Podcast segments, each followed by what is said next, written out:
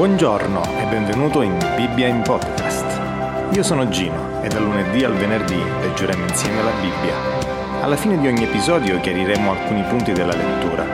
Buon ascolto, Dio vi benedica. Luca capitolo 23. Poi tutta l'assemblea si alzò e lo condussero da Pilato.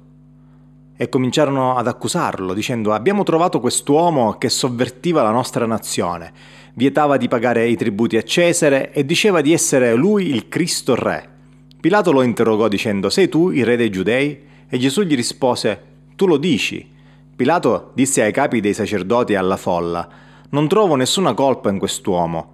Ma essi insistevano, dicendo Egli sobilla il popolo insegnando per tutta la Giudea, ha cominciato dalla Galilea ed è giunto fin qui.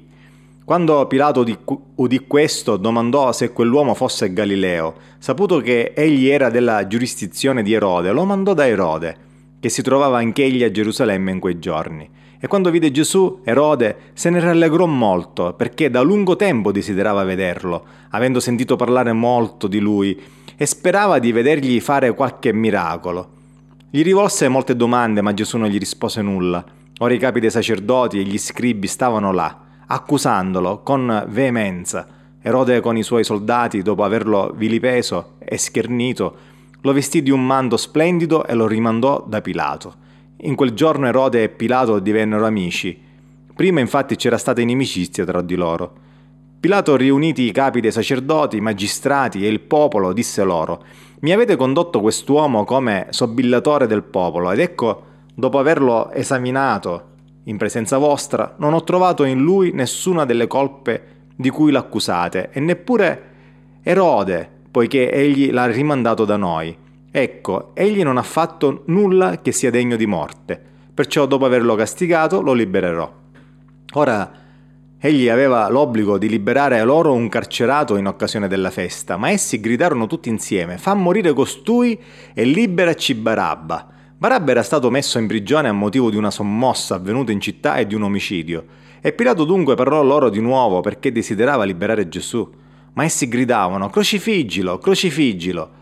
Per la terza volta egli disse loro: Ma che male ha fatto? Io non ho trovato nulla in lui che meriti la morte, perciò dopo averlo castigato lo libererò. Ma essi insistevano a gran voce chiedendo che fosse crocifisso, e le loro grida e quelle dei capi dei sacerdoti finirono per avere sopravvento. Pilato decise che fosse fatto quello che domandavano. Liberò colui che era stato messo in prigione per sommossa e omicidio e che essi avevano richiesto, ma abbandonò Gesù alla loro volontà. Mentre lo portavano via, presero un certo Simone di Cirene che veniva dalla campagna gli misero addosso la croce perché la portasse dietro a Gesù.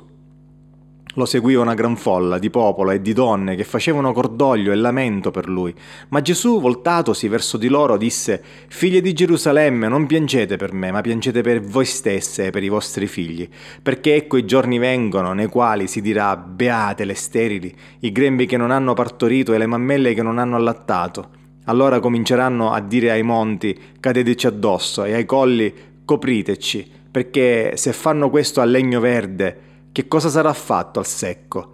Ora altri due malfattori erano condotti per essere messi a morte insieme a lui. Quando furono giunti al luogo detto il teschio, vi crocifissero lui e i malfattori, uno a destra e l'altro a sinistra. Gesù diceva, Padre, perdona loro perché non sanno quello che fanno. Poi divisero le sue vesti tirandole a sorte. Il popolo stava a guardare e anche i magistrati insieme a loro si beffavano di lui dicendo, ha salvato altri, salvi se stesso. Sei il Cristo, l'eletto di Dio.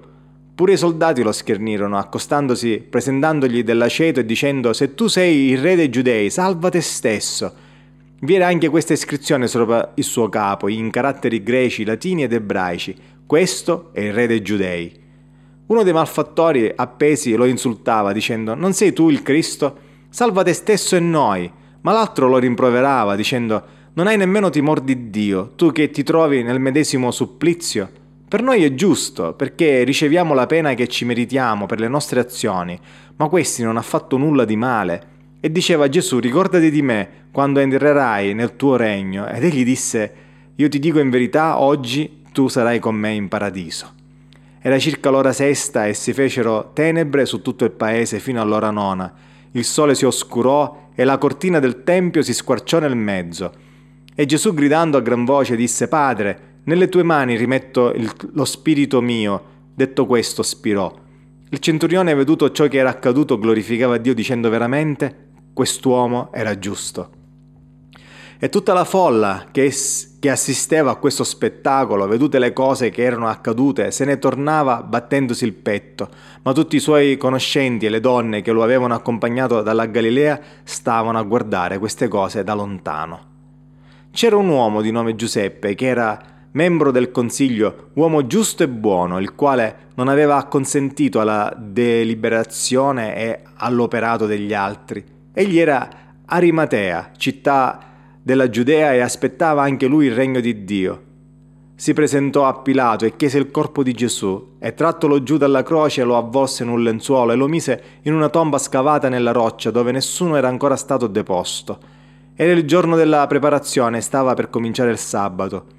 Le donne che erano venute con Gesù della Galilea, seguito Giuseppe, guardarono la tomba e come vi era stato deposto il corpo di Gesù, poi tornarono indietro e prepararono aromi e profumi. Durante il sabato si riposarono secondo il comandamento.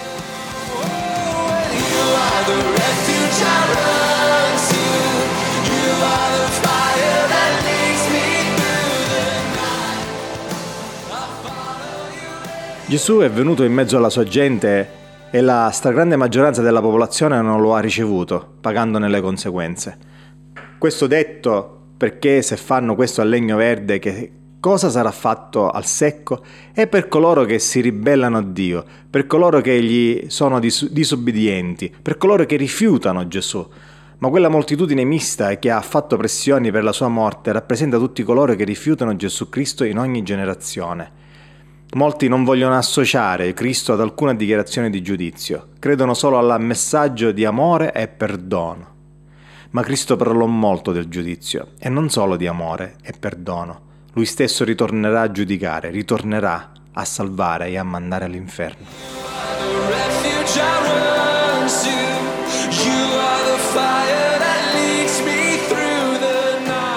Ciao, io sono Gino e questa è Bibbia in podcast.